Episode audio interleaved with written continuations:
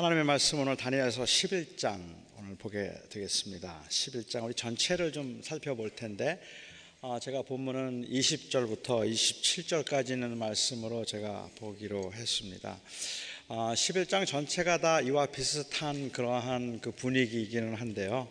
20절, 어, 27절 본문 말씀을 아마 읽으시면서 여러분들은 지금까지 설교를 듣기 위해서 아니면 하나님의 말씀으로 읽은 성경 중에 이렇게 읽어도 읽어도 무슨 소리인지 모르겠다 싶은 구절은 아마 드물 거라고 생각을 합니다. 잘 집중해서 말씀을 한번 함께 우리 봉독하도록 하겠습니다. 하나님의 말씀입니다. 그 왕위를 이을 자가 압제자를 그 나라의 아름다운 곳으로 두루 다니게 할 것이나 그는 분노함이나 싸움이 없이 몇 날이 못 되어 망할 것이요.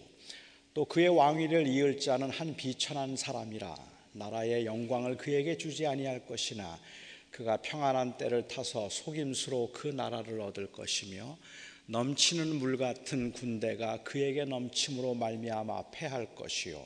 동맹한 왕도 그렇게 될 것이며 그와 약조한 후에 그는 거짓을 행하여 올라올 것이요. 소수의 백성을 가지고 세력을 얻을 것이며 그가 평안한 때그 지방의 가장 기름진 곳에 들어와서 그의 조상들과 조상들의 조상이 행하지 못한 것들을 행할 것이요.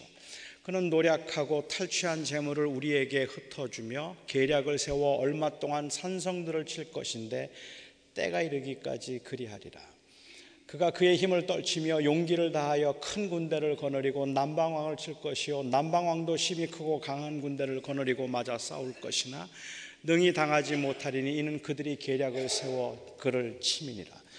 그의 음식을 먹는 자들이 그를 멸하리니 그의 군대가 흩어질 것이요 많은 사람이 엎드러져 죽으리라.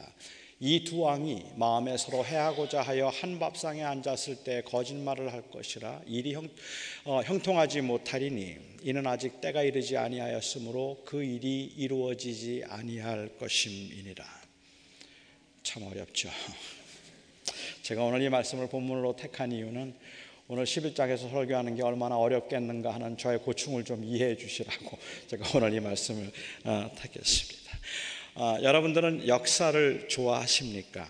어, 역사에 대한 지식이 필요하다고 생각하는 사람도 있지만 역사적 지식이 실제 생활에는 아무런 도움도 되지 못한다고 생각하는 사람들도 제법 많이 있습니다. 아마도 대표적인 예가 헨리 포드가 아닐까 생각합니다. 자동차 왕이라고 알려져 있는 그는 아, 말하기를 History is more or less bunk. 역사란 터무니없는 것에 다름 아니다. 라고 그렇게 대담한 말을 남겼습니다.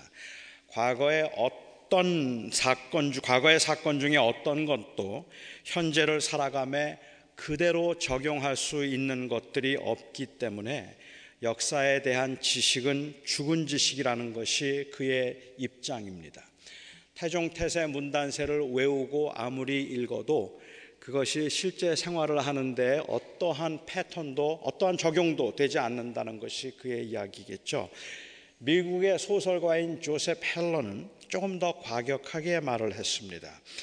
그는 말하기를 역사란 바람에 날리는 무작위한 무작위의 우연들을 주워 담은 트래시백에 불과할 뿐이다라고 이야기합니다. 과거의 사건들은 어떤 패턴도 없이 그냥 우연히 발생한 일들이기 때문에 현대인들이 살아가면서 그 과거에 있는 사건들에서 교훈을 얻으려고 한다든지 아니면 과거에 일어난 사건들을 보면서 인생의 어떤 그 이 흐름이나 패턴을 찾으려고 하는 것만큼 무리하고 무의미한 일은 없다는 것이 그의 주장입니다. 역사를 공부하면 그 지식은 축적하겠지만 그 지식은 결국은 과거의 일이기 때문에 죽은 지식에 불과하다는 이러한 사람들의 주장이 상당히 그럴듯하게 들리기는 합니다만은 저는 동의하기가 동의가 되지 않습니다. 저는 대학에서 수학을 전공했습니다. 하지만 애석하게도 지금은 고등학교 수학 문제도 풀 수 없습니다. 그래서 아, 이미 35년 전에 학교를 졸업하고 난 다음이고 그동안은 그 이후에는 한 번도 저는 수학책을 들여다본 적이 없기 때문에 그럴 수도 있습니다만은 저의 아들이 저에게 무슨 수학 문제 물어볼까봐 두려워서 저는 제 아들이 무슨 공부를 하느냐고 들여다보지도 못하는 형편입니다. 어, 그럼에도 불구하고 어, 사실은 제가 그래서 신학을 그 이후에 공부하면서 수학을 공부한 것이 신학에 어떤 도움을 주느냐 하는 질문을 받을 때마다 가만히 생각해 보면 아무것도 도움이 되는 게 없었던 것 같다는 생각이 들었는데 그럼에도 불구하고 저는 제가 수학을 공부한 것이 제 삶에 지금도 많이 도움이 되고 있다고 저는 확신합니다. 학문이란 단순히 지식을 축적하는 문제가 아니라 사고 방식을 훈련하는 것이라고 그렇게 볼 때에 저는 무의식 중에라도 제가 사고하는 방식에 제가 했던 학업이 상당한 도움을 주었을 것이라고 그리고 영향을 주었을 것이라고 믿기 때문에 그렇습니다. 역사도 마찬가지라고 저는 확신합니다. 역사도 그냥 단편적인 지식으로서뿐만 아니라 관점과 견해를 어, 넓혀주고 현재 사건을 이해하도록 하는 어떤 사상적 기반을 제공해 줄 수 있다는 점에서 역사는 지대한 영향을 줄 수 있는 굉장히 중요한 것이라고 저는 생각합니다. 어, 뭐 위에서 언급한 사람들처럼 역사란 필요한 것이 아니다라고 그렇게 생각하지는 않더라도 일반적으로 사람들은 역사를 상당히 지루하게 생각하는 건 사실인 것 같아요. 그래서 많은 분들이 나도 역사적 역사를 좀 알고 싶습니다. 역사에 관심이 많습니다라고 말을 해서 원함을 표현하기는 하지만 그 원하는 만큼 그렇게 친근하지 않은 것이 역사라고 볼 수 있을 것 같아요. 게다가 역사에 어느 정도의 의미를 부여하고 관심과 재미를 가진 사람이라 할지라도 발음조차 쉽지 않은 고대 고대 근동 역사나 아니면은 유럽의 역사에서 공감대를 갖기란 정말로 어려운 일임에 틀림이 없을 겁니다. 그렇기 때문에 다니엘서를 보면서도 미래에 대한 예언이라든지 아니면 천사와의 대면 혹은 환상에 관한 이러한 묵시적인 내용들에 상당히 당황하면서도 차라리 묵시적인 면이 역사적인 면보다는 더 현실감이 있다고 느끼는 분들이 많이 계실 겁니다. 다시 말씀드리면 천사장 미가엘에 관한 이야기를 하거나 영적인 전쟁에 관한 이야기를 한다면 그러한 이야기들이 차라리 오히려 셀루크스나 프톨미에 관한 이야기보다는 더 현실감이 있다고 생각한다는 말이죠. 그런 맥락에서 오늘 본문은 다니엘서에서 가장 설교하기 어려운 부분입니다. 현재를 살고 있는 우리와는 전혀 상관이 없어 보이는 역사 이야기를 상징적인 언어들을 섞어서 장황하게 다루고 있기 때문에 그렇습니다. 남방왕, 북 방왕, 정략 결혼, 공주, 그리고 전쟁들, 이런 것들을 인명과 지명에 대한 구체적인 명시도 없이 다루고 있으니 어떻게 여기에서 공감대를 형성할 수 있을까 난감하기 이를 데 없는 내용입니다. 제가 중학생 때요, 국사 선생님이 한 분 계셨는데 이분은 이야기꾼이셨어요. 아, 정말로 탁월한 개인기를 가지고 계신 분이라 한국의 국사 이야기를 하면서도 뭐 왕의 이야기를 하거나 혹은 뭐 이런 그 재미 이야기들을 너무 재미있게 그 개인기를 섞어서 해 주시는데 정말로 시간 가는 줄 모르고 그 역사 시간, 국사 시간을 즐겁게 보냈던 적이 있었습니다. 어, 그런데 이 고등학교도 그 당시에는 시험을 봐서 들어가야 되는 때였기 때문에 쪽집게처럼 예상 문제를 짚어주지 않고 스토리로 재밌게 이야기해주는 이 선생님이 사실 학교에서 인기는 별로 없었습니다.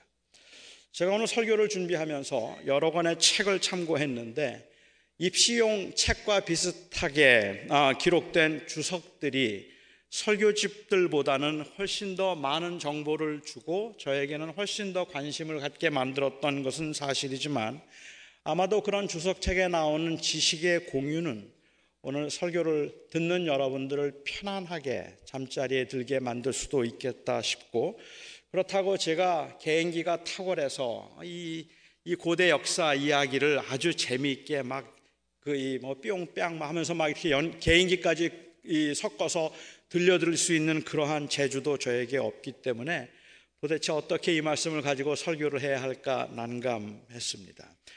다니엘서 11장은 다니엘서에서 역사적 사건들에 대한 예언을 가장 길게 그리고 가장 구체적으로 다루고 있는 장입니다. 그래서 11장에 나오는 이 복잡한 사건들이 역사적으로 구체적으로 어떤 사건을 가리키는지 살펴보므로 정말로 기가 막히게 이 예언들이 적중했다는 사실을 어, 증명하고 그렇게 예언의 정확도를 증명하는데 설교, 네, 설교의 그이 좋은 주제가 될 수도 있겠지만 저는 지금까지 그랬던 것처럼 11장에서도 어, 예언의 정확도를 증명함으로 성경 말씀의 신빙성을 강조하는 것보다는 오히려 종말론적인 메시지에 초점을 맞추어서 설교를 좀 하고 싶습니다. 그래서 역사적인 이야기들을 다루고 있는 장임에도 불구하고 저는 대략적으로 그냥 요약만 해서 오늘 11장의 내용을 여러분들에게 설명드리려고 합니다. 당시, 당시의 북동쪽에 커다란 대제국을 이루었던 페르시아는 신흥 강국으로 부상하고 있는 헬라를 많이 견제했지만 이 헬라의 알렉산더가 대왕이 되면서 도저히 감당할 수가 없어서 페르시아는 알렉산더가 이끄는 헬라에 의해서 완전히 망하게 되고 무너지고 말았습니다. 하지만 이 알렉산더 대왕은 그 후계자가 없었어요. 그냥 태중의 후계자를 하나 남겨둔 채 33살의 젊은 나이에 갑작스럽게 요절했습니다. 그래서 헬라라고 하는 이 그 큰 제국은 네 개의 나라로 나누어지게 됩니다. 이 네 개의 왕조 중에서 이스라엘과 직접적으로 관계를 가지고 있던 두 왕조가 남쪽 애굽을 다스리던 푸톨미라고 하는 왕조와 북동쪽 아수르 지방 그리고 페르시아 지방을 다스리고 있었던 셀루쿠스라고 하는 왕조가 어, 이 이스라엘과는 밀접한 관계를 가지고 있던 왕조였습니다. 오늘 본문에서 남방 왕이라고 지칭된 나라는 어, 그 왕은 바로 푸톨미의 왕을 의미하는 것이고 북방 왕이라고 지칭된 사람은 이 셀루쿠스 왕조의 왕을 가리키고 있습니다. 어, 오늘 본문의 예언에 의하면 이 남방 왕 애국과 북방에 있는 셀루쿠스 왕조와 푸톨미 왕조 사이에 전쟁이 끊이지 않을 것입니다. 정략 결혼을 통해서 화친을 도모하기도 하지만 그래서 엄밀한 의미에서 형제와 사돈 국가가 되었음에도 불구하고 배신에 배신을 거듭해서 몇 번의 전쟁을 갖게 될 것입니다. 이 두 나라 사이에서 전쟁이 있을 때마다 그 가운데 끼어 있던 예루살렘은 그 양쪽으로부터 오는 압박으로 인한 순환과 핍박을 끊임없이 받게 될 것입니다. 남쪽 편을 들면 북쪽에 보복을 할 것이고 북쪽 편을 들면 남쪽이 보복을 할 것이기 때문에 그렇습니다.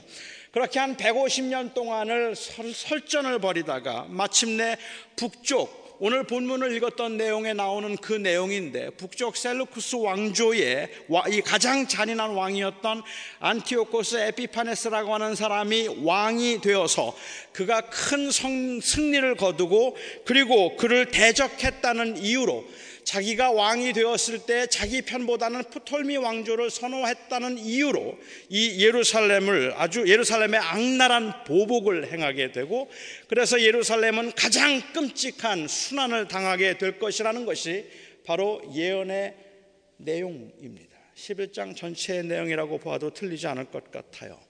여러분, 이런 전쟁의 이야기를 들으면 어떻게 해야 합니까? 스스로를 지킬 수 있는 힘이 없어서 북쪽이 강해지면 또 남쪽에 의지해야 되고 남쪽에 의지했다는 이유로 북쪽이 승리하면 말할 수 없는 순환을 당해야 되고 그래서 남쪽에 의지하지보다 북쪽에 의지했다가는 또 남쪽 왕이 강해져서 남쪽에 의해서 또 순환을 받아야 되는 이 전쟁이 끊이지 않을 것이라는 예언을 들었던 그 백성들이 이 나라가 그 예루살렘이 순환과 그리고 억압과 착취의 연속일 것이라는 이 예언을 들었던 그 당시 사람들은 어떻게 반응해야 합니까? 어떻게 해야 합니까? 여러분 혹시 점이나 사주를 보신 적이 있으십니까?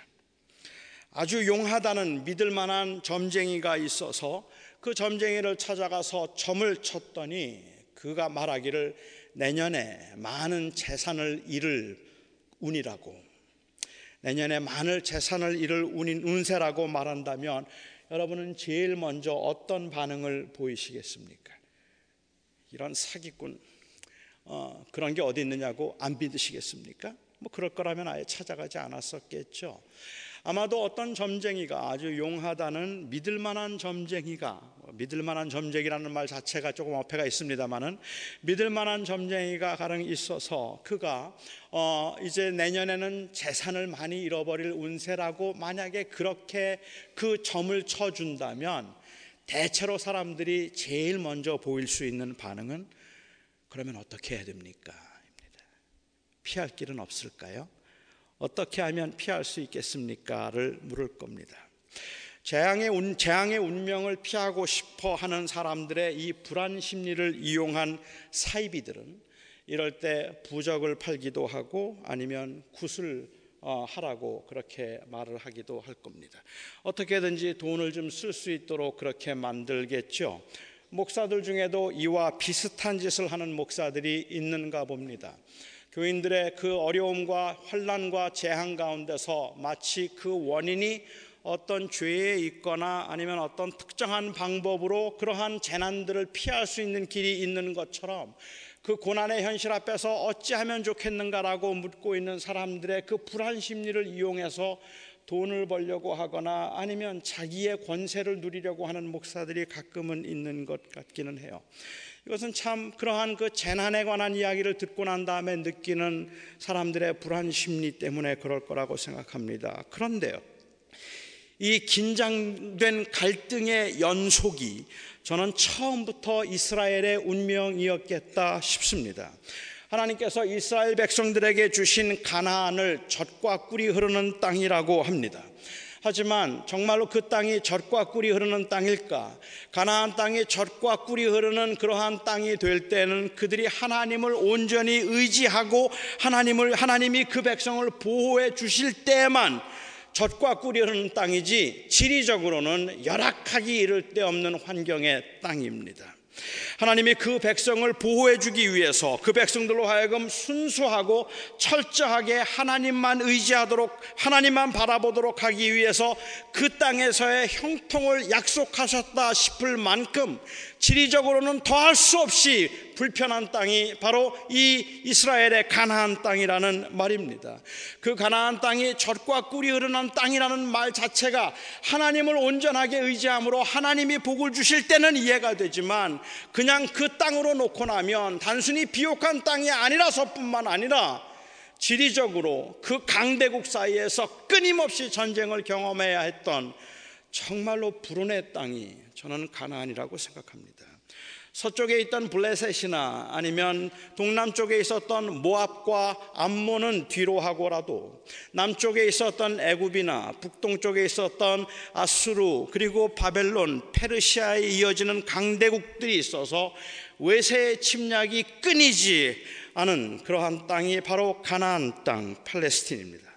성경은 이스라엘의 역사를 하나님의 언약 백성으로서의 역사로 다루고 있기 때문에 외교적인 차원에서보다는 영적인 차원에서 이스라엘의 전장들을 묘사하고 있습니다.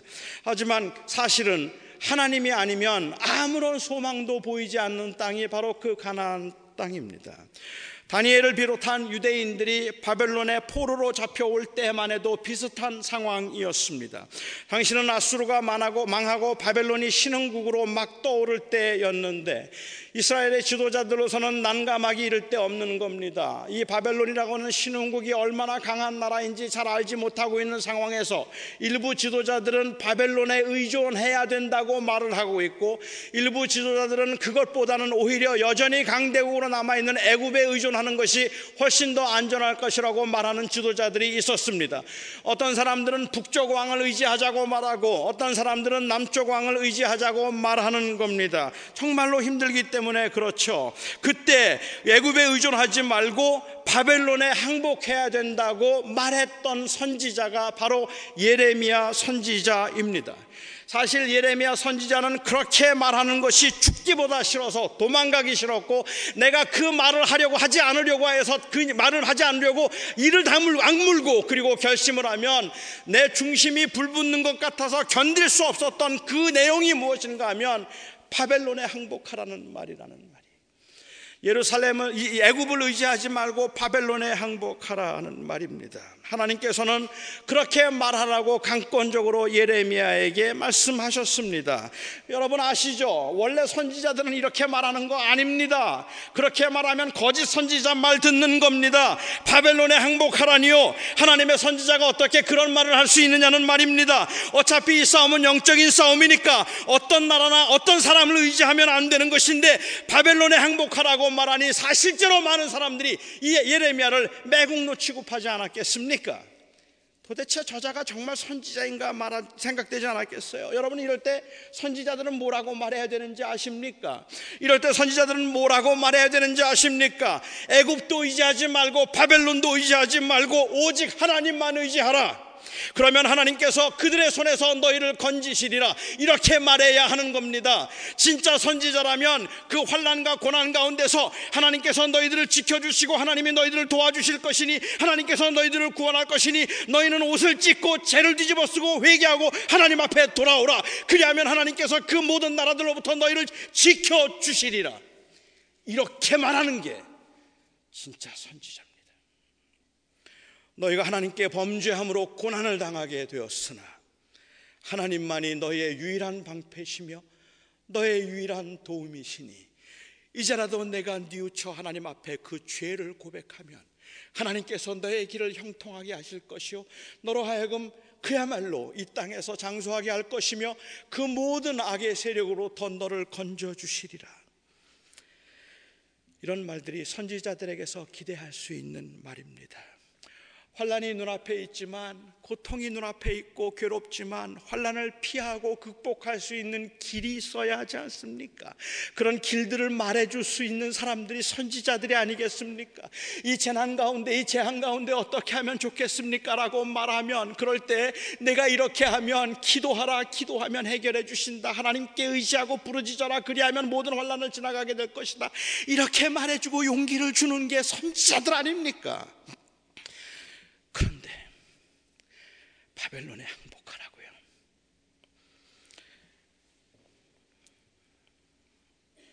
사실 예레미야가 느꼈을 안타까움, 눈물의 선지자라는 별명이 붙을 만큼 눈물로 사역을 감당해 감당해 했던 이 슬픔은 그리고 이 안타까움은 고난을 말하면서도 피할 길을 알려줄 수 없어서 고난을 받으며 인내하고 기다리라고 말할 수밖에 없었다는 사실에서 비롯된 것임을 잊지 말아야 합니다. 이제라도 기도하면 하나님께서 너로 하여금 고난을 당하지 않게 해주실 것이라고 말하고 싶은데 정녕 하나님만께 돌아오기만 하면 하나님이 너를 붙들어 주셔서 내가 그런 환란을 당하지 않을 것이라고 말해주고 싶은데 하나님의 정한 때까지는 70년 동안은 그 땅에서 고난과 순환을 겪으며 기다려야 할 것이라고 말해야 되는 그 안타까움이 예레미야의 안타까움입니다. 저는 다니엘에게서도 이와 비슷한 안타까움을 봅니다. 남방의 왕이 힘을 얻으면 이스라엘을 거쳐 북방을 공격할 것이고 북방의 왕이 힘을 얻으면 또 이스라엘을 거쳐서 남방 왕을 남방을 공격할 것입니다. 그렇게 몇 번 왔다 갔다 하는 사이에 예루살렘은 폐허가 될 것이고 순환을 당하고 그 백성들은 착취와 학대를 당하게 될 것이고 영화로운 땅 예루살렘은 그야말로 황폐해질 것입니다. 숨을 죽이고 힘들게 견디던 하나님의 백성들은 마침내 가증스러운 자들에 의해서 짓밟히고 의로운 사람들이 일어나서 그 백성들을 위해서 잠시 싸우겠지만 상대가 되지 못할 것입니다. 33절 말씀에 다니엘은 이러한 음성을 들었습니다. 백성 중에 지혜로운 자들이 많은 사람을 가르칠 것이나 그들이 칼날과 불꽃과 사로잡힘과 약탈을 당하여 여러 날 동안 몰락하리라. 이것이 다니엘이 보았던 마지막 환상입니다. 그 강대국의 소용돌이 속에서 하나님의 백성은 무명하고 무능한 희생자들이라는 말입니다. 이 환상을 보았던 다니엘은 뭐라고 말해 주어야 합니까? 뭐라고 말해야 합니까? 그 안타까움이 느껴지십니까? 뭐라고 말해야 됩니까? 이럴 때 뭘 하면 됩니까? 어떻게 하면 이 전쟁을 피해갈 수 있겠습니까? 하나님은 다니엘에게 이 예언 그리고 이 역사를 뒤집을 수 있는 방법이나 노하우를 말씀해 주지 않고 오히려 이 때가 지나야 임하게 될 하나님의 나라를 약속하셨습니다. 12장 1절 3절이 바로 그 답입니다. 이러한 전쟁의 이야기 끝에 주셨던 답은 그때에 내 민족을 호위하는 큰 군주 미가엘이 일어날 것이요 또 환란이 있으리니 이는 개국 이래로 그때까지 없던 환란일 것이며 그때에 내 백성 중에 책에 기록된 모든 자가 구원을 받을 것이라. 땅의 티끌 가운데에서 자는 자 중에 많은 사람이 깨어나 영생을 받는 자도 있겠고 수치를 당하여서 영원히 부끄러움을 당할 자도 있을 것이며 지혜 있는 자는 궁창의 빛과 같이 빛날 것이요 많은 사람을 옳은 대로 돌아오게 한 자는 별과 같이 영원토록 빛나리라. 끊임없이 전쟁의 연속이지만 그 전쟁을 피할 수 있는 방법이 아니라 그 전쟁 중에 인내할 수 있는 그 근거 곧 하나님의 나라에 관한 이야기인데 이 하나님의 나라에 관한 이야기를 하고 있는 다니엘의 마음이 너무 슬프고 근심이 되어서 21일 동안을 먹지를 제대로 하지 못하고 하나님 앞에서 기력이 쇠하도록 기도해야 됐던 이유 여러분 혹시 느끼실 수 있습니까? 저는 예레미야가 느꼈을 그 안타까움, 다니엘이 환상을 보면서 가졌던 그 슬픔을 가지고 어쩌면 목사들도 사역을 해야 할지 모른다는 생각을 저는 합니다. 언제나 번영과 형통만을 말할 수 없는 목사들은 어떻게 설교해야 합니까? 병든 사람들에게는 하나님께서 반드시 고쳐주실 것이라고 말하고 싶고 자녀들이 사망의 그 그늘에 드리워진 사람들에게는 이곳을 그곳을 벗어날 수 있는 길을 알려주고 싶습니다. 이렇게 하면 병들지 않을 것이라고 말하고 싶고 이렇게 하면 그 병을 나을 수 있을 것이라고 말하고 싶고 이렇게 하면 그 남은 제 날들을 어떤 재앙을 만나도 하나님께서는 당신을 재앙을 만나지 않게 하셔서 수많은 사람들이 고통과 고난 가운데 있다 할지라도 이렇게 하는 사람들은 고난을 당하지 않을 것이라고 말해주고 싶단 말입니다. 매달려 부르짖으면 모든 환란을 다 피해갈 수 있을 것이라고 말해주고 싶습니다. 부르짖고 구하면 누구든지 부자가 된다 말해주고 싶고 헌금 많이 하고 교회 봉사 많이 하면 자녀들이 다 좋은 대학 갈 수 있도록 하나님께서 지켜주실 것이니 그냥 하나님께 맡기고 교회 봉사 열심히 하고 주님께 다 드리라고 그러면 하나님께서 나머지는 책임져 주셔서 그 아들이 지금은 힘들지만 반드시 좋은 곳으로 가게 될 것이고 그 아들이 좋은 대학 가서 형통한 삶을 살게 될 것이라고 말해주고 싶단 말입니다.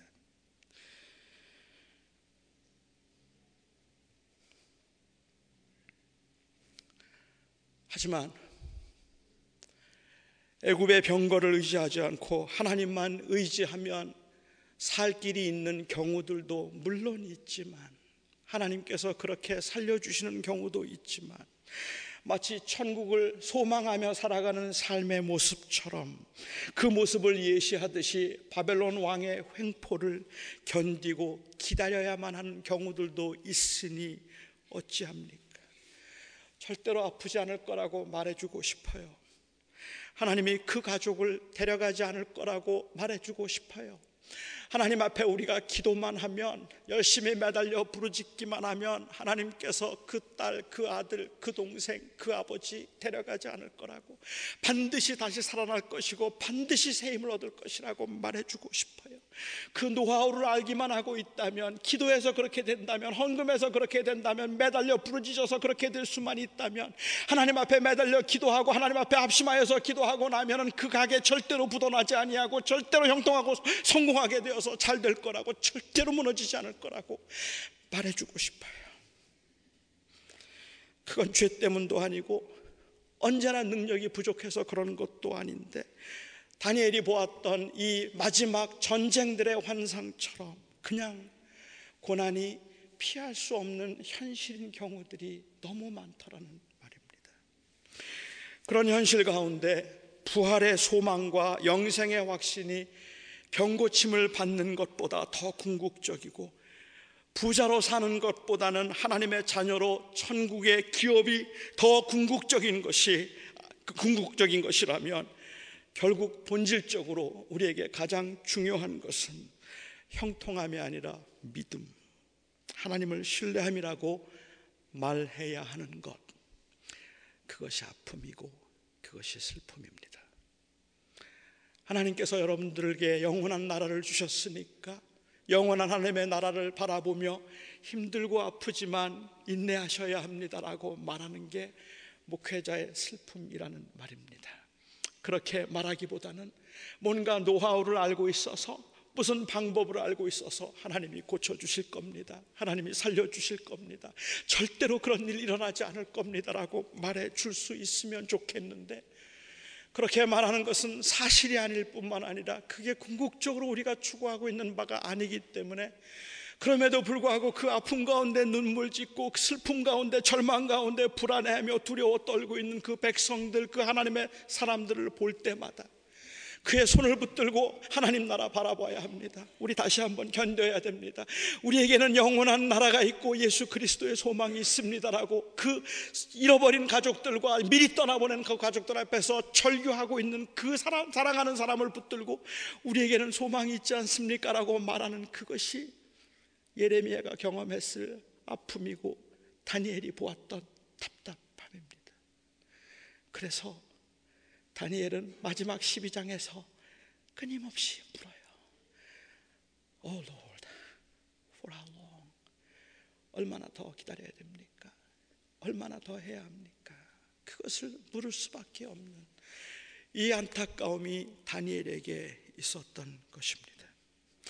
세상에 있으나 세상에 속하지 않은 사람들이 이 세상을 살아가는 최선을 다해 살아가는 이유가 틀림없이 그 나라에 있는 것은 맞는데 그럼에도 불구하고 우리가 감당해야 될 그 짐이 너무 버거워서 그 버거운 짐을 안고 견디세요. 믿음으로 지키셔야 합니다. 낙심하지 마시고 그 나라 바라보시고 슬픔 중에도 힘을 얻으세요라고 말해야 하는 것이 그것이 아픔인데 그런데 그게 소망이에요. 그것만이 소망입니다. 하나님을 신뢰하면 복을 받아서 잘 되는 게 아니라 그 아들 예수를 통해서 우리에게 영원한 나라를 생명으로 주겠다고 하신 그 약속을 믿고 의지하는 겁니다. 그래서 다니엘이 보았던 환상도 예레미야가 들었던 그리고 눈물로 사역하며 사모하던 그것도 결국은 하나님의 나라였습니다. 이 땅의 전쟁은 끝이 없지만 결국 그 전쟁을 끝나는 것은 끝내는 것은 더욱 더 강력한 큰 전쟁이 아니라 하나님의 나라이고 우리에게는 영생이라는 말입니다. 그러니까 그날을 바라보고 뒷짐지고 그냥 있자는 말이 아닙니다. 하나님께서 다니엘에게 그런 의미에서 이 환상을 보여주신 것은 결코 아니기 때문입니다. 다니엘서를 마지막 마감하면서 제가 다음 주에 이 부분에 대해서는 좀 더 자세하게 설교하겠습니다만은 지금 다니엘이 하고 싶은 말은 이 순간 이 땅에 살면서도 영생을 살자는 말을 하고 싶은 겁니다. 전쟁이 있지만 환란이 있지만 남은 고난들이 있지만 낙심하지 말고 살아내자는 말입니다. 그 나라의 소망을 두고 사는 사람답게 죄와 치열한 싸움도 하고 아쉽고 아깝지만 멋지게 내려놓기도 하고 아프더라도 담담하고 담담하게 여유를 보이며 살아보자는 말입니다.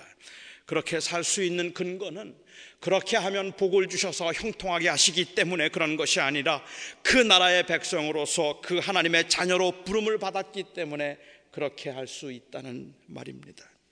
천국 때문에 이 세상에서 적당히 사는 게 아니라 오히려 더 성실하게 살 수 있고 은혜 때문에 적당히 죄를 누리며 사는 것이 아니라 치열하게 죄와 전쟁을 하는 겁니다.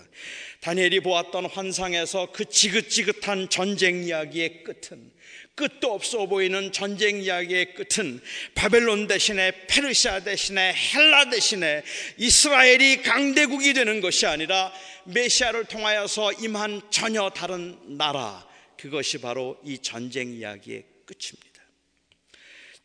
이미 다니엘서에 관해서 설교를 시작하면서 말씀드린 것처럼 다니엘서는 다니엘이라고 하는 그 영웅에 관한 이야기를 다루고 있는 책이 아닙니다.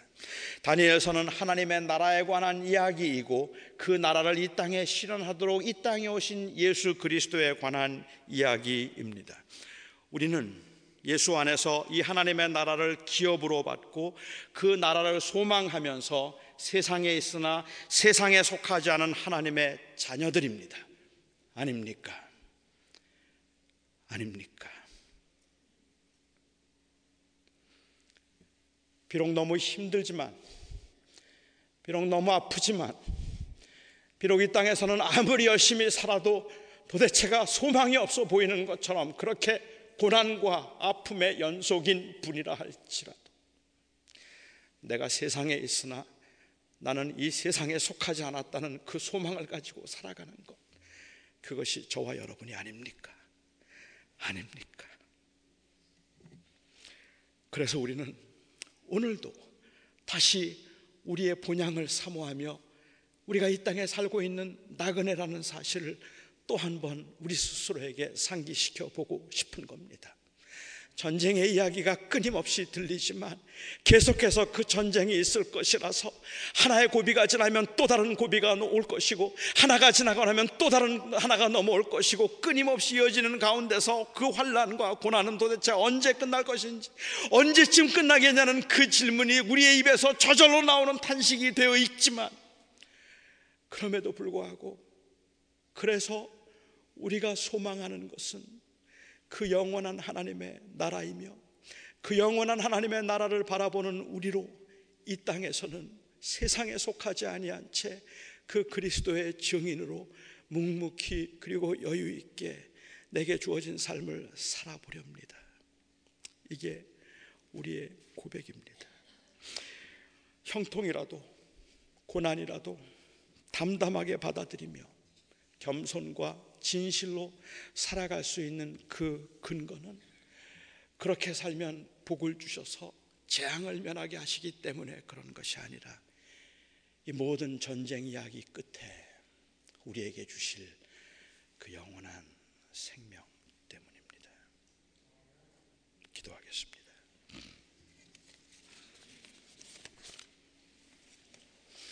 나의 하나님,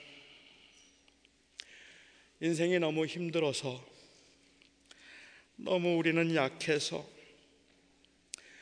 어떻게 하면 피할 수 있을까? 어떻게 하면 다시 살 수 있을까? 어떻게 하면 고난을, 재앙을, 그리고 아픔을 경험하지 않을까 생각하며 살 수밖에 없는 것이 우리들이고, 그렇게 살아가는 그 거룩하고 그러나 연약하기 이를 데 없는 하나님의 백성들에게 무슨 노하우를 알고 있어서 이렇게 하면 괜찮다고 이렇게 하면 살 수 있다고 말해줄 수 없는 그 안타까움과 슬픔을 가지고 목회를 해야 하는 것이 목회자의 모습 같습니다. 예레미야가 느꼈던 예레미야가 경험했던 그 눈물도 어쩌면 그 백성이 고난을 당할 것인데 그 고난을 피할 길을 알려줄 수 없어서 그래서 격, 그래서 흘렸던 눈물이겠다 싶고 다니엘이 이 하나님의 승리에 관한 예언을 보았지만 그러나 그 승리 이전에 있는 환란에 관한 그, 그 예언을 보며 그걸 피할 길이 없어서 다니엘이 낙심하고 시음을 전폐했겠다 싶습니다. 나의 사랑하는 아버지 하나님, 여기에 있는 우리 하나님의 백성들, 이 땅을 살아가면서 영원한 하나님의 나라를 소망하며 살고자 다짐하고 또 다짐하지만 막상 아픔 앞에 어려움 앞에는 도대체가 몸을 가눌 수조차 없습니다. 주여, 주께서 힘을 더하여 주시고 주께서 붙들어 주셔서 이러한 모든 상황에서 하나님의 나라를 그 은혜를 더욱 바라보게 하여 주시옵소서. 예수님의 이름으로 간절히 기도하옵나이다. 아멘.